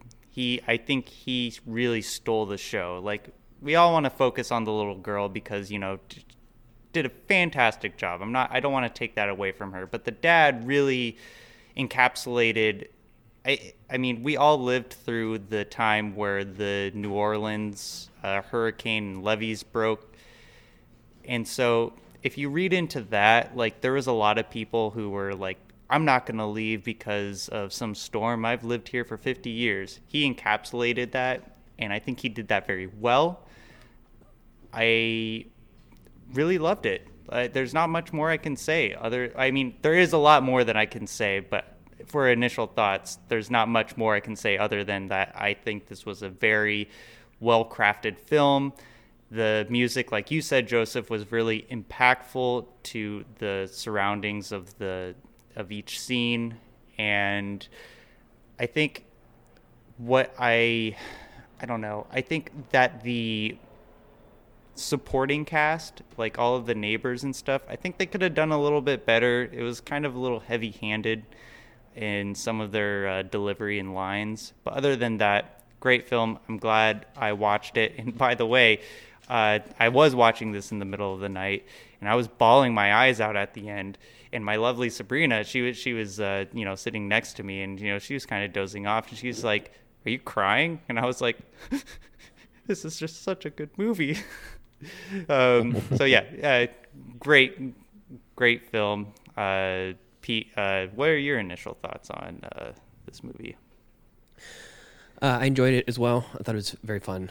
Um, for a mostly sad movie, it was like hopeful in the depressing parts. You know, Mhm. like the lives the lives that a lot of these people led were, by all accounts, depressing. If you were to like pluck you or I or normal American life and just plunk them down there in the bathtub, Yeah. we'd probably all go, "Oh fuck, I'm screwed now. I got to kill this chicken and then eat it, and, and it's been in that ice chest for who who knows how long." Oh my god, yeah. Um, yeah, it was. Uh, it was like it was almost like watching like people on an abandoned island form their own society. Um, but everyone was in a good mood and everyone was excited and they were all having fun and I like I just like just the little touches about their little uh, kind of society that they were living in, like the baby race that they f- show for a Oh, yeah. just a hot minute in the very beginning. It was like that's awesome. I love that. Um, but again, it was very fun in that aspect. You're you're attached to Hushpuppy, and she's just so adorable and surprising as an actress. And um, Dwight Henry as as Wink as her father was so so damn good. First credit ever too, both of Mhm. them. Yeah. Obviously, obviously, obviously, Covenzane's Covenzane's first uh, credit. She was like seven or something. uh, when she was actually it. six or five. during the yeah during the casting she was Yeah. five the i think her mom had to lie I Yeah, read yeah. a I was reading the trivia on this one and her mom had to lie to say that she was six years old when they did the casting but by the time they filmed it i think she was seven or about to be seven and then by the oscars she was nine Yeah. um but yeah ultimately a, a mild fantasy just like wendy was um wendy was more fantastical than this one was but uh I like that where you're in a you're in a world that it has some fantastical elements to it, so you're never quite sure what's real and what's not. I mean, it was like a like a muted version of Pan's Labyrinth, but with Yeah. an up, upbeat tone. You know, Mhm. You, you, didn't feel like you wanted to. You, you didn't feel depressed during the entire thing like Pan's Labyrinth. um, but uh, yeah, I really enjoyed it. I thought it was great. Uh, you mentioned briefly, Joseph, that it kind of had a feel like uh, Where the Wild Things Are. That um, Mhm, yeah. that uh, movie, the movie adaptation of the children's book. Yeah, yeah. And I, I, I got that a lot. It was it felt quite a bit like that, but I liked this one better, even though that was a higher budget movie. So Yeah, yeah, me too. All all in all, I'm glad I watched it. I'm glad you put it on the wheel. So thank you. Yeah, it's uh, it's great. I I I know I have a drop for this. I don't know if it's on the board. I can't play it. Um, but like it, it goes like this is the arcade fire of movies. Oh, it's a, it it it doesn't really apply because what I th- I- what I want to say is that these movies both Beasts of the Wild and Wendy, I think they're both like they it's very similar themes to Arcade Fire's first album, Funeral, which like deals with like youth and like growing up and all that stuff. And like and like I I almost like kind of hear their music like like their when I'm watching these movies like the their most popular song can- which is Wake yeah. Up is about like children growing up and like holding on to like being rambunctious and rebellious um, which is what I get from these movies is like is its Mhm. focus the focus is on the children and like they're like they're just wild kids basically you know.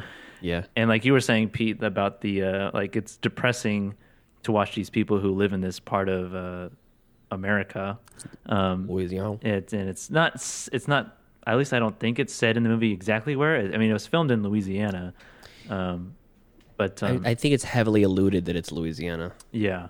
I mean, it's like they talk about it's. I don't know if they talk about the bayou, but it base. I mean, it's. It would be hard not to just assume that it's like it's probably like in Louisiana or Mississippi or something. Um, and um, where was I even going with this? oh, you were talking You're about lost into like, love. watching these people who like live. They're basically homeless, but they've made a community at this edge of Mm-hmm. on the coast, basically, and um, they're they're basically surviving out there. And like while we would look at it, like you, you look at the way they're acting, and like you, it doesn't look like they're missing anything. Like they have everything they want Yeah. or they need in this society that they've created. But like Mm. thinking about it, like take like taking a step back and looking at oh, that, that's a very depressing situation because they have to like they're basically homeless, but they've made their own society. Like they've made their own little civilization. Well, Um, Yeah, they're living off the land. You know, it, it's interesting that you mentioned that because I feel like this, uh, well, it's it, essentially it's a shanty town, but Yeah. I feel like it was an actual town at some point because everyone is very familiar with fishing and you know catching crawdads and stuff like that. So I feel like at one point back in the you know 50s or something, they were a fishing town and then they just abandoned ship and then they built that levee and then their descendants just stayed there and also i have to say, yes, it's this movie puts on a spotlight of the hopefulness of this society, but the mortality rate in the objective aspect is probably very high. It felt very tetanusy to me when I was watching this. It's like you get one cut from you get one cut from those car doors, you're done for. Like, uh, eh, you know. I mean, there there were some older folk in the community. I mean, well, yeah, and, They- and I'm pretty sure the booze was keeping them alive too. I that, Br- uh, Bree, uh, Bree had said, she goes, I, I, it would be really fun to live in a place like Louisiana, like that, that has so much history and culture to it, like multiculturalism and Mhm. the, the bayou and the, you know, that sort of, uh, what, what what's that, uh, nationality? Creole? Uh, Cajun? Creole, Creole, Cajun, whatever you want to call it. I don't know what the official term is, but I was like, you'd actually like to live down there, knowing knowing Brianna as well as I do. and she goes, uh, she goes, yeah, sounds great. I'm like, what about the humidity? She goes, nope, I'm out. Yeah, exactly. Forgot about the humidity. you know, it, Give me AC, baby. and I and I relate to Brianna's feeling too because like oftentimes I romanticize like living in a small town in a you know in the South, and just you know it, it seems great because you hear stories of how great it is, but the reality of it is it's awful. And this movie really, uh, ex- uh, I don't want to, is extrapolate a good word for it? I'm not sure. But it really points out how bad it is when the father is gone for like, I, they don't say like what time frame he's gone for, but the little girl, uh, Hushpuppy, like she's like calling out for her dad for like I I want to say like three days, and she lives in her own house too, which is I thought was strange as well. And she's eating cat food, cat food with uh, like uh, crab juice, and like, she- she's it was like gravy or something. yeah, oh my god. And it's like yeah, that's and, and I kind of realized, you know, there's not really an antagonist in this film. Well, I, I'll get into the real antagonist of this film uh, at the end of the review. But uh, the real antagonist of this film is the community because they allow their children to I like, I like how you said, um, I'll get into it at the end of this review, and then you immediately say, Oh well, don't you worry. I have I have a whole perspective of this movie that I want to get into. But the it, in actuality, though, the community was the antagonist of this film because they're allowing these children to live in such squalor and dangerous conditions, and they're all drunk all the time too. It, they don't That is true. like they, they don't. What Yeah. the hee haw? Oh my god! that's that's right. They're like drunk ass rednecks. like they're just drunk passing out on uh, their porches while these kids are running around dirty uh, you know diapers aren't being changed like i don't know like it makes you wonder, like, how many children have already died this year alone in in the bathtub. yeah exactly just from negligence. and that's not to take away from the greatness of this film it just like it's a good thought game to think about when you see it, it's you know what it reminds me of it reminds me of uh, that movie with Willem Dafoe uh, the it's not Florida World Flor- Florida oh Project. the Florida Florida Project Project? yeah where like it kind of like highlights like the hopefulness of people living in squalor but like you actually if you think about it like their day-to-day lives are just Yeah. horrifying I mean, because both these movies, both Florida Project and this movie, are told from the pers- perspective of these kids who don't know any better. Oh, so yeah. like they're just they're Mm-hmm. Mhm. just doing they're just living their best lives with what they have available to them, Mhm. and like Mhm. they don't know anything better. So it's like like how could it be better than this? You know, um, Mm. and like to even like think of that, like for us, obviously we would know like what would be better. Well, I don't know if we should say what's better for them, but um, like you know like living like we uh, i think objectively we could say like those are not great living conditions Yeah. and Objectively, I agree. um yeah she has her own house i'm surprised there's even gas lines going up to that place that she's able to use the stove Oh yeah, that like Yeah. that was an interesting. It, I- it might just be like a propane powered Yeah, one because be. a lot. Of, I think it was an wasn't an RV or something. No, it was like a lift like it an was, an RV in a elevated tree. like a mo- mobile home or something but you could see uh, Yeah. propane tanks in front of the houses, though. Like I did notice that uh, watching this movie is there was several propane. Yeah. a lot of. RVs have. Yeah, RVs have propane powered uh, uh, ovens Yeah. and stuff. yeah Um, I, I liked how she just like, yeah, you know what? My dad's being an asshole to me. I'm gonna fucking burn the house down. I know. Yeah, that was I love that was my one of my favorite that scenes was a when she's Sorry. hiding in the little back room while it's burning to the ground and you're think I was in my head I was thinking I don't think she's gonna like self immolate Uh-huh. here because the movie just started, but uh, it kind of seems that way. And then she's drawing her own little, you know, in in a hundred years, everyone will be talk about how there was a Hushpuppy in the bathtub. Yeah, yeah. yeah. And and I li- I really liked that, like the cave drawings. That was super. Yeah, cool. that was Yeah. really cool. I Yeah, she's doing what she's using what she has available to her to like m- Yeah. make basically shape her reality of of things. Like this is this is like her cave drawings. These are her her things that that this is like her story. Yeah, Um, and they allude to that too in the uh, school scene where the, the the teacher she has a cave drawing tattoo on her leg. Yeah. Mm-hmm. Um, What was the name of that creature, Joseph? the What's it? Auroch. The Uru- Auroch. Auroch? This is an Auroch. Um, spelled A U R U C H. Um, Auroch. Hmm. Auroch, which was a real, which is apparently was a real uh, animal. Yeah, it was like a prehistoric pig cow or something. Yeah, it, it kind of looked like. I mean, it was like a pig, like rhino combo elephant thing. I think for the actual filming of that, uh, the the character for the, the Mm-hmm. I think they just used young pigs. Yeah, and they dressed them up. potbelly pigs, and then put like the shawl on them Yeah. with the horns and stuff. they filmed uh, using miniatures. Yeah, yeah, and the um, but I think they were young because they you, if you look like when you zoom in on their eyes, Mm-hmm. it kind of lo- they look like their eyes are bigger than you'd think from a, like a like a full big ass pig, and pigs are a lot cuter when they're younger. Yeah. Yeah, they were Well, that's kind of subjective. cute. Mm, I think objectively, a piglet is cute as fuck. yeah. I, I'm Well, you started that. You started that sentence with "I think." So Yeah, um, you got That's me the there. joke. my uh, my uh, first, uh, not my first. Um, the opening scene of this movie is like, I one of my favorite parts of the movie. Yes, the, yeah. the opening with the fire cold open. fireworks, which seemed pretty dangerous, but um, like it was just so like with the music and everything, and the title card shows up, and it's like, oh my god, I feel it's like I just like, all right, this is uh, it's kind of like how I felt watching uh, the beginning of um, uh, Last Black Man, San Francisco. Oh Like- yeah, oh, yeah. yeah. Just the opening sequence is like, all right, let's do this. That was yeah, that was a great cold open. Um, but yeah, I mean, thematically, it, I feel like this movie tackles like climate change and like corporate greed and uh, uh, basically A little bit of uh, know, all- authoritarianism too. All, all the bad things. Yeah. Um, apparently, this was filmed right after the BP oil uh, spill. oh, um, okay.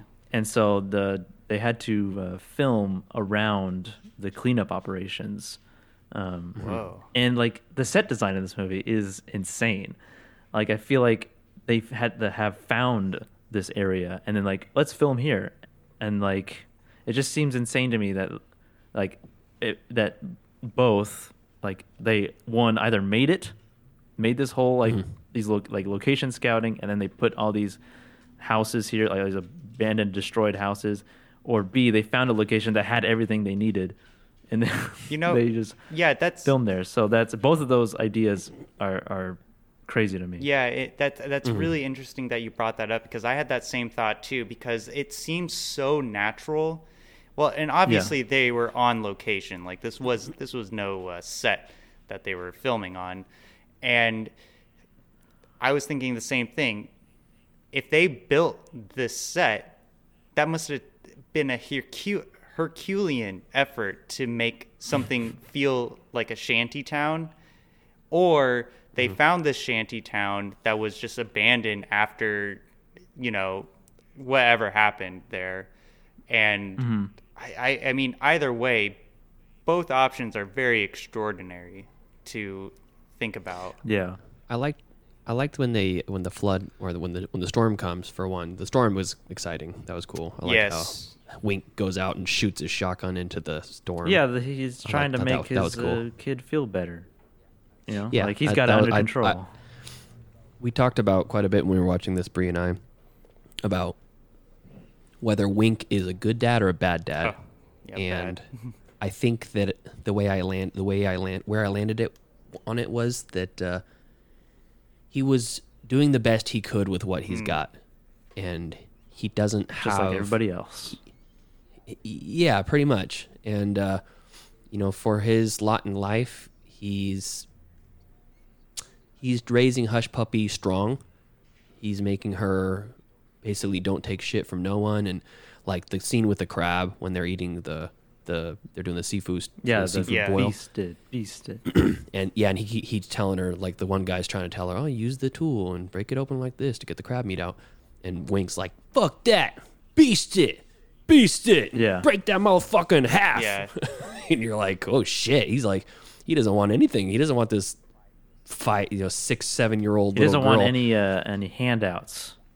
Yeah, he wants mean, nothing. he been- wants her. He wants her. he's been- her to be strong, just like he He's is. been shafted by the man, so Yeah, and you know, you only got your own. I, I understand where you're coming from, Pete, on on that aspect, but if he was a good dad, like he wouldn't he, he's raising his daughter to be strong, yes. But strong for a harsh environment where he could not he could create an environment that's not so harsh that she has to be on her own and survive and you know th- there was uh it one scene well there's several scenes but the first scene where he says no crying allowed like don't cry like that's such a toxic thing to say to a child like don't express your emotions and then she hides behind uh, like that ice cooler or something like that. And i was just thinking through my whole t- my, i was thinking the whole time like oh my god like you're telling your your six year old child not to express you know human emotion like you have to be strong like 24 7 i think that comes as a detriment but again to give credit I'm not saying Well, he's a good. I'm not saying I he's was a good say dad. to give credit to what you're saying is he's she, he's giving her what he can. You know, he doesn't he doesn't know Yeah, any better. so like in he does- that sense, yes, he's a good dad. But overall, if you though, wanted if you wanted to take her out of that situation and put her into a more comfortable situation in which she doesn't have to live like such a hard ass all the time, he would have to be able to physically pull himself up out of Mm-hmm. squalor and start a life which either he a doesn't want to do or b doesn't have the knowledge or means Yeah. to do. So, So- Yeah. I so I do agree with that. Like he's a good dad in the sense that he's a he's doing the best in his own mental capacity. But I mean, to have your daughter living like that, eating cat food with crab juice, and regarding that scene where he's saying "beast it," like he was just drunk. Like you know, if he was sober, he he could not give a good goddamn like about like her like breaking a crab open.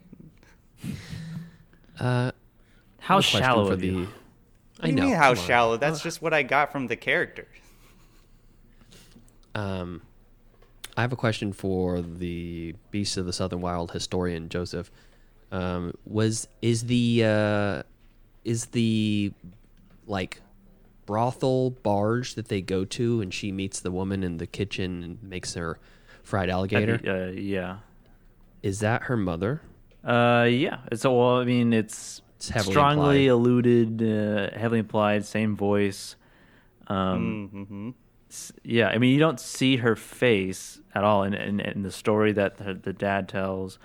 Um, and you only hear her voice in her uh, first like encounter with Yeah. her in the trailer, where she's like uh, just the shirt, basically. Yeah.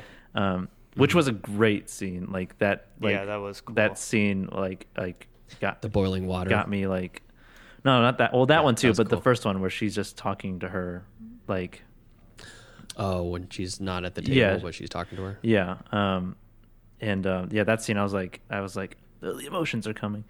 Um because it was like the way that she was like asked like talking the, the way that it was like the little the way that she was acting the little girl like she was like hi mom like it was just so like innocent and sweet. Uh, Yeah. like she just like uh, longed for her uh, interaction with her mom. Um Yeah. but yeah, that was supposed to be um, her mom at this uh, brothel bar, uh, music venue place in the middle of the ocean or whatever it was. Um, That place was cracking. I know. Um, I want to have my next birthday there. and um, speaking of that, now that you mention it, um, I had this. There's a little bit of uh, trivia. It's a little bit more deep than than the movie uh, uh, says or shows us. Mm-hmm. Um, so toward the end of the movie, Hushpuppy arranges a, sm- with a small boat captain to transport her to a floating bar that is also a brothel. Uh, the name of the brothel is Elysian Fields. In Greek mythology, Hmm. Elysium or Elysian Fields was the name for the afterlife of the gods and blessed mortals. Greek mythology also contained a boatman named uh, Charon, Charon, or something like that, Mhm. who ferried souls from the world of the living to the world of the dead for a small fee. Aside from the references to ancient myth, the name Elysian Fields also was a reference to the movie's southern Louisiana setting. Elysian Oh. Fields is the name of a major avenue and thoroughfare New Orleans, and is a part of it is a part of one of Blanche Dubois' first line in Tennessee Williams' New Orleans set play, A Streetcar Named Desire. They told me to take a streetcar named Desire and transfer to one called Cemeteries and ride six blocks and get off at Elysian Fields. That was a line from the um, play. Wow, Um, that that yeah. gives it a whole different depth to yeah because going that's, there. that's that whole scene i don't think actually happened in Really? the, like in reality because it just seems so Oh, You're just giving credit to my analysis. it just seems so like um and- because like she's like she's just imagined her mom before in the past and i feel like she just is like going all in in, in this imagination of her mom when she needs her most Mhm. um That's in, that's interesting. Yeah, um, I never thought about that. And then all those all those kids going together. It seems weird that they would just all swim out to this light in the middle of nowhere. Yeah, and then this and get on this, this, very little boat. eccentric captain is just like he Yeah. he, he eats uh, With a chicken, chicken biscuits. biscuit. Each one reminds me of the man who I was in the past. Yeah, no, I, I saved the ra- I don't. I didn't get that line at all. Did you guys get that line? What that meant? The, the the chicken biscuit.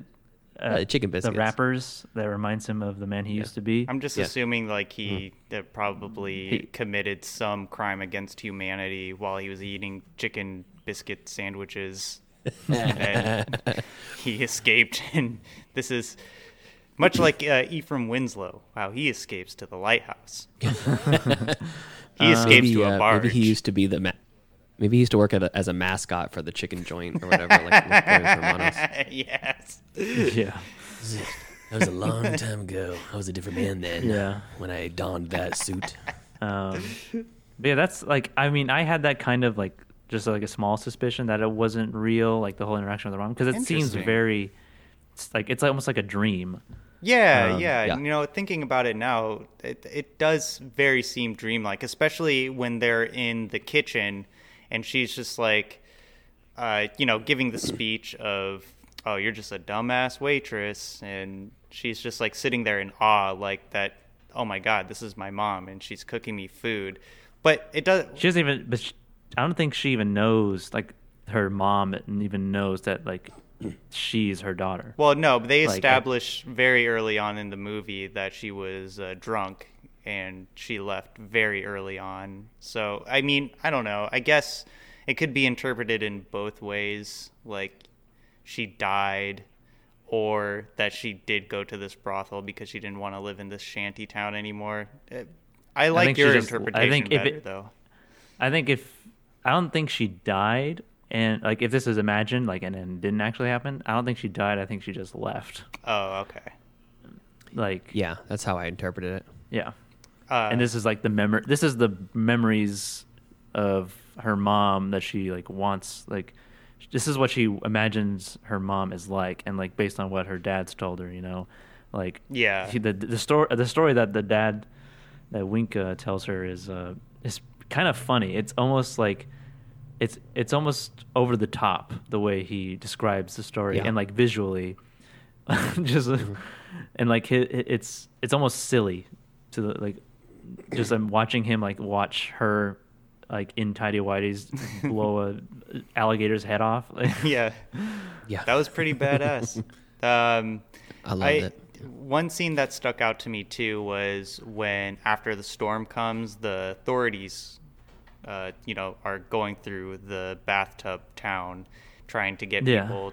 Well, they're not even trying to get people; they're like collecting people, and yeah I was thinking, where is the dude's shotgun when they're knocking on his door? They're, they're throwing buoys at him and stuff like that. But I was, you know what? I, I was expecting a more violent encounter. Like it was pretty.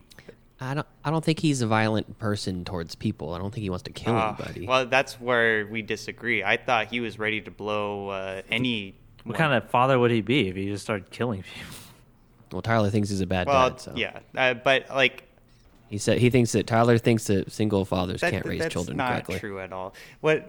That's, That's not what what, I'm saying. saying. I see right through it. I see right through it. Um, no, I what I was thinking was like he was gonna do any.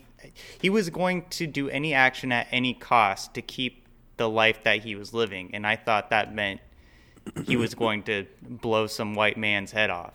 Like I, I was expecting that, but you know, I'm glad we didn't because we got this very awkward uh, triage scene um, preceding that one, and I thought I felt the, the movie did a very good job as making you feel awkward in that setting as any other uh, set, setting. Sorry, I got a little distracted there. Um, that scene really just gives off such an awkward vibe. Like these people don't belong here. These people thrive in their own conditions that they make for themselves. They're not prescribed to the modern society. Well, I liked the I liked the juxtaposition of their life and their ilk compared to just being in that sterile fluorescent Yeah. uh, holding area or whatever, and seeing Wink hooked up to all the machines and like in an actual like bed, and it's like you know that the real world is out there. This is not 100 percent fantasy because he wanders back into the bathtub Mhm. Wearing a uh, a hospital gown, like he's been in the hospital recently. So you know it's there, but then when you see it happen, it, it is a nice like side by side. But that was for me probably the weakest part of the movie was the. the F- FEMA disaster Yeah, relief. I think it was- It was I a sh- wanted- it was a I really wanted get short ba- part. It was, which I'm I'm glad that they they left it short because I wanted to get them back in the bathtub. Let's see some more So did wild they. hootenanny hooligan hoon- It was, hooligans. it was yeah. yeah, definitely Um, a good. Ty- Tyler, Tyler, give us your yes. You've been teasing this Oh, theory yes. you have because we're all we're about an hour. Yeah, I was thirty-eight yeah, that- that's in. right. Um, okay, so I will give uh, my uh, comparison to a beloved sci-fi movie to this movie. So I feel like this movie is a prequel to Annihilation, and I will tell you why. The beasts, those were real. Those th- th- those were real because the bathtub, The Aurochs. the bathtub was encased. It, well, not encased. Was located in area X, in which. Oh the yeah, Shimmer. the shimmer. I'm sorry, I'm thinking about the books uh, that was based on. But yeah, it was in the shimmer, and the reason why I think that is because first of all, they're isolated. No, even even when you're uh, seeing scenes out in the levee, you like you can see industry in the foreground, but it doesn't seem really. It just seems ominous. Doesn't seem really manned. It this is from my perspective, and also when they go to the uh, FEMA center, I feel like that is the people who are still placed in the shimmer, like trying to, you know, treat the people who are, you know, affected by the shimmer. Also, Joseph, I'm glad that you brought up the uh, brothel scene because I feel like that was an don't laugh. Um, that was a. I'm not I laughing. heard a I'm giggle. listening. Um, You're drunk. stop it. Uh, God damn it. Out with it, lad. Stop it. I can't do this. Um, You're the brothel fond me, scene lobster. was definitely a hallucination that was brought on by the shimmer. I don't know. I, I should have I should have wrote this out a little bit more because like when I was watching this movie I was like, "Oh my god, this is like when the shimmer first happened and everyone was like trapped into the shimmer." Mm-hmm. I don't know. Uh, It's, a, I- it's you got something. I know. there. I, It's a- I, it's- I, it's kind of a apologize. reach, I, I, I sh- but, uh, well, I know yeah. it is a reach, but I thought it was like a kind of like a fun fuck thought talking experiment to like think because you know Annihilation takes place in the South too, So that's kind of like where my comparison was going for. It was like, oh, like the event happened, and the storm was like the cat the the, the um, catalyst for the shimmer. I don't know. what a story! Yeah, yeah, I know. I, you know, I, I promise next time when I have these uh, crazy uh, comparisons, I'll I'll write it down in a more uh, concise way. Well, at least you know they're crazy. artist. um, uh, um, we didn't mention that the whole time that uh, the dad has a heart condition. Um, Yeah. he has like heart disease, like he's had a heart attack. Oh. I thought he got stabbed, and it was just an infection from him getting stabbed. no, Said his blood was attacking himself or something. that was just the way he put, just the way he put it to her. Uh, Mm. I feel like he just simplifies things because she is a child. She's a simple child. Yeah. um, living a very complicated life. Um, yeah, so like the whole time, like he has this illness of of undisclosed uh, nature um, regarding his heart. And there, there's a scene in the beginning where he comes back from the hospital and he she like pounds on his chest and you hear that, poof, and like Yeah. that I, I felt it in my chest. I was like, ugh yeah. a- and then he like he passes out basically and i was like oh god that sounds horrible Speaking of that, um, of the heartbeat, she it, you re, they revisit the heartbeat a number of times throughout the Yeah. movie, and she even has like hears the heartbeat of the crab Mhm. before she like uh, kills it or whatever. But I like I liked that. I liked her her like attention to life. Yeah, Yeah. yeah, definitely. and um yeah we uh we eventually get to um there's the one i want to mention a scene of of him and her in the boat at nighttime and um he is like amping her up like who the man like like show me them guns show me them guns and like he arm wrestles her i feel like that was such a like a great father daughter like moment too, it yeah, was sweet- sweet. it was Yeah. so like um just like it was it was so I was just so happy watching it. Like, I just it felt so Yeah. good. Would you say about, your parental instincts were kicking in at that point? You're like, I want a daughter. Fuck no. What? Uh, um, yeah, I. Uh, but I did really enjoy that that scene and like their relationship. Even though he does give her a smack in the beginning, um, it's um, yeah. Strikes yeah. her. probably not the first time. Um, but um, Yeah, he had that one cocked and ready to roll. Yeah. he did. That wasn't Um, his first rodeo. But yeah, I there were just scenes like that throughout the movie, especially in the second half, and then we get to like like the final final scene between her and her dad, and she comes back from the brothel land, and um, like their exchange between them, like he's she's feeding um, him the fried gator, which like does nothing for his heart, you know.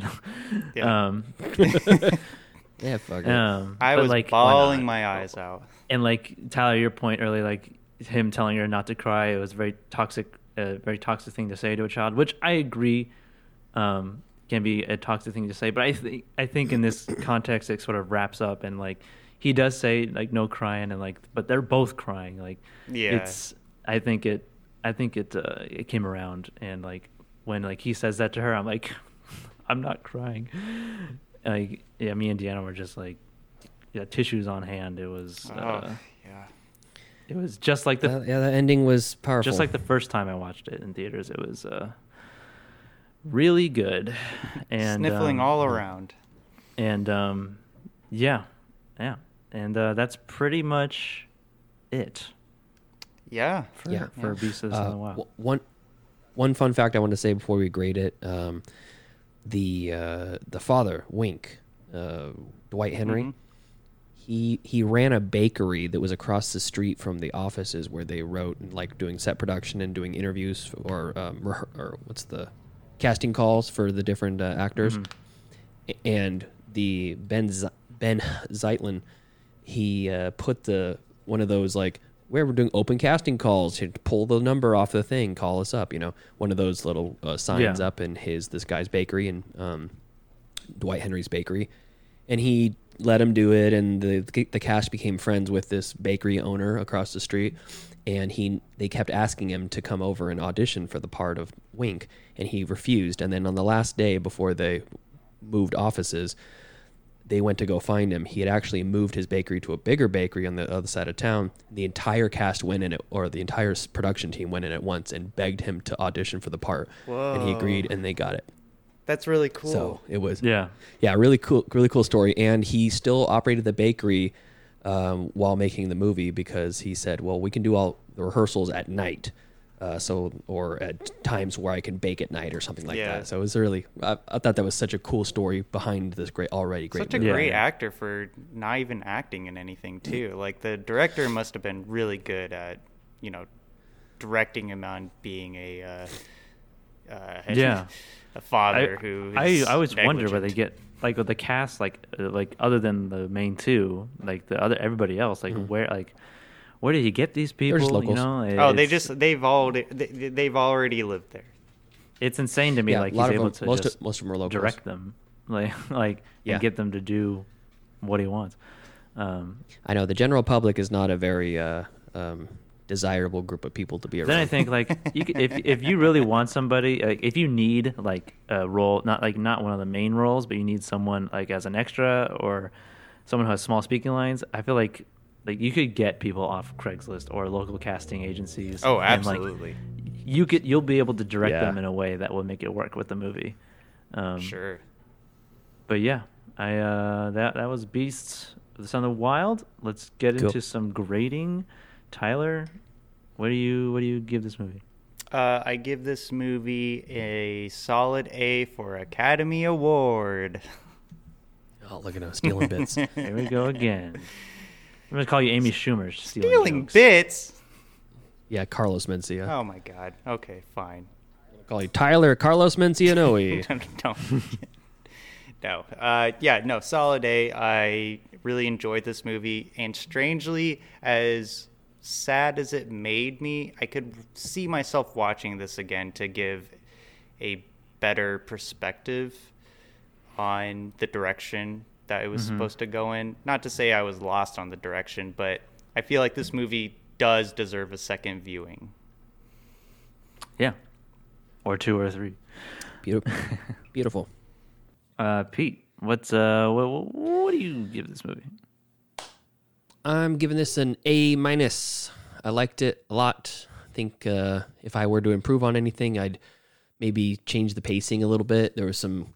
I know it was intentionally atmospheric and but the like the really really fun parts about the bathtub were like my favorite parts you know watching the games that they played and playing with the fire fireworks and the aforementioned baby race with the crying baby uh, that was great i love that sort of stuff um, but uh, it was very very good. Um, it was impressive for a, a, like a first feature movie. Even more impressive for a child actor to be able to get get that sort of uh, range. And a- again really impressive t- for Dwight Henry a first time actor who's just came in and Baker. killed, killed it. Yeah. Yeah Baker. Yeah.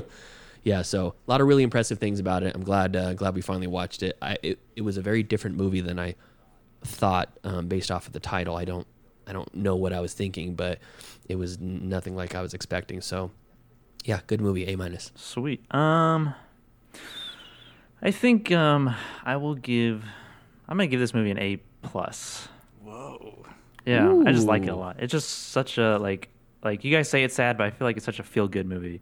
Like it's Huh. it's so hopeful at the end. Like even though there's like we both we all know the situation that they all live in, but like as for as individuals, they don't see it that way. Sure. and I, I and we are from the perspective of this one individual who's a little girl who just sees the world as like as is in such a positive way i think. Um and like it's like she just is going to make the best of whatever comes her way. And um yeah i think uh i think that's what does it for me i mean that's what makes it hopeful more hopeful than me than sad um Would you watch this movie again? i've watched it three times Well, I know, but would you watch it a fourth time? Uh, probably. Oh, okay. Um, I mean, I own it, so it's uh, yeah, it's just it's a great movie to have, and um, yeah, it's just great. It's just a great movie, A plus. So yeah, All right. all A's across the board. Yeah. Um, How exciting! yeah. So now uh, we go to the wheel. One wheel, eight slots, three hosts. This is the Wheel of Destiny.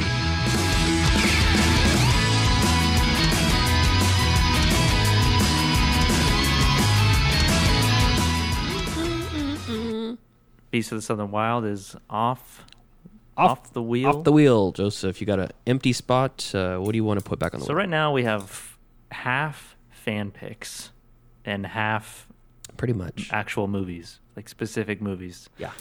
Um, I'm gonna put in my slot. Uh, I think this is on the fan list. If it is, remove it from the list after I say it, Tyler. Okay. I have the This list up. is Eagle versus Shark. I think it is on the list. I think that was from. Uh, the- Yes. Is it? Is Yep. it from yes, Deanna? it is. Oh, it's Joseph's ex-girlfriend Deanna. Yes. yeah. Eagle versus All right. Yeah. Taika a very uh, directorial debut from Taika Waititi. Very cutesy sort of love story between uh, um, very weird two very weird people in New Zealand. Um, yeah, that's a Joking. yeah. To quote that a lot. That's, that's really all I can say about it.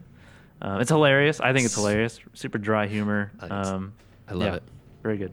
All right, cool. Well, I'm gonna recap what's on the wheel. Um, did we get did we get any listener call-ins or emails or anything like Uh, that? no, we did not get any uh, God voicemails. Uh, it's, This is your call to arms, listeners. If you're listen, sitting here listening to this right now, my sound is in your ears.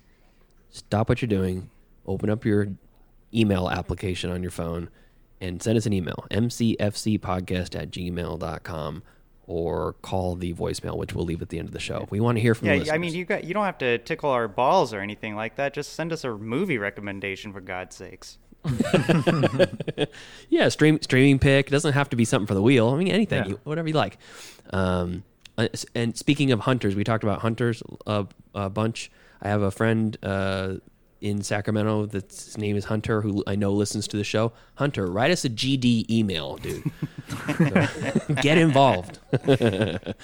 so, all right, I'm going to recap what's on the wheel. Eagle versus Shark from Joseph, a Deanna's fan pick.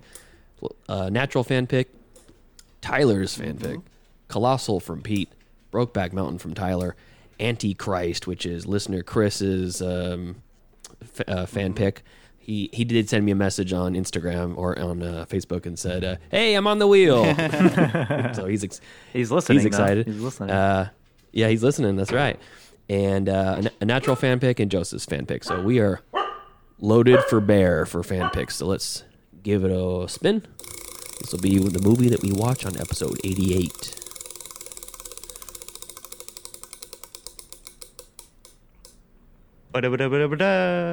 Fan pick. Hey, it's a Oh, fan is it? pick. fan pick though. What's up, for surprise? This is actually Joseph's. So back to back episodes Oh, for wow. Joseph. oh, it's Eagle versus Shark. Uh, no, it's just a random Oh, okay, fan okay, pick that. all right. Uh, Never mind. So, but but you're you put it on as the fan pick. So uh, let's do. What do you, are we doing top ten? Uh, Yeah, yeah, did you we can remove- do top ten. Eagle versus Shark from the list. Top- Tyler, What? did you do it? Did you remove Eagle versus Shark? Yes, I, yes, rem- I did. Yes. Okay. yes. Was that in the top ten? Did you remove anti? No, it wasn't. Okay. Did you remove Antichrist? Uh, no, I didn't. I will remove it right now. All right, it is removed. Okay. And we're doing top top ten. Is yeah, that right? let's do that. Okay. One out of ten. First. Oh, number ten. Oh my What is God! the- Yes, Where's our movie? yes. Return of the Living Dead by Bruce. All right. Oh, I love this Listener movie. Bruce. I love this movie so goddamn much. Movies. yeah, that Bruce. Yeah. Oh, I can't Cool. wait. I don't. I don't. I've never. I don't know anything about this except for it's uh, supposed to be one of the better, more fun zombie movies. Uh, yeah. I, uh, let me uh, look up the synopsis really quick. Although uh, the synopsis doesn't even do it. any it's about justice. zombies and Well- punks. It's about zombies, what do we need to know? Uh, but we do need to know if it's streaming anywhere. So let's take a look on Just Watch. trusty app. Streaming on Cinemax, Cinemax Go, and DirecTV. oh yeah, those Well- popular streaming services. Yeah. But it is four dollars to rent on Amazon and uh, Vudu. Yeah. So No, I guess we're doing that. Totally worth it, and Fantastic. It has very iconic scenes, and I'm sure, uh, I'm sure, uh, uh, you know, local celebrity Adam Murphy is gonna want a piece of this pie too when he hears about this. Well, we have uh we may need to see if we can contact Bruce to get a give us a little shout out on air. give That's us a true. reason why he why he likes the Return of the Living Dead so much and give us his perspective. Yeah. Um, well, we got a week to figure that out. So Or less than until next time. Yeah. That's been uh, episode 87 of Middle Class Film Class. Thank you for listening. Follow us next week as we watch Return of the Living Dead, fan pick from Bruce. And uh, follow us on Facebook, facebook.com slash MCFC podcast. And again, please, please send us an email, mcfcpodcast at gmail.com. Yeah, and uh, please uh, follow us on Instagram at uh, Middle Class Film Class. And also, we do have a voicemail set up. So if you want to, uh, you know, send us your words through uh, your vocal cords, please dial 209 730 6010. Uh, We'd love to hear from you guys. And follow us on Twitter at podcast MCFC. Alrighty, we'll see you next week. See ya. See ya.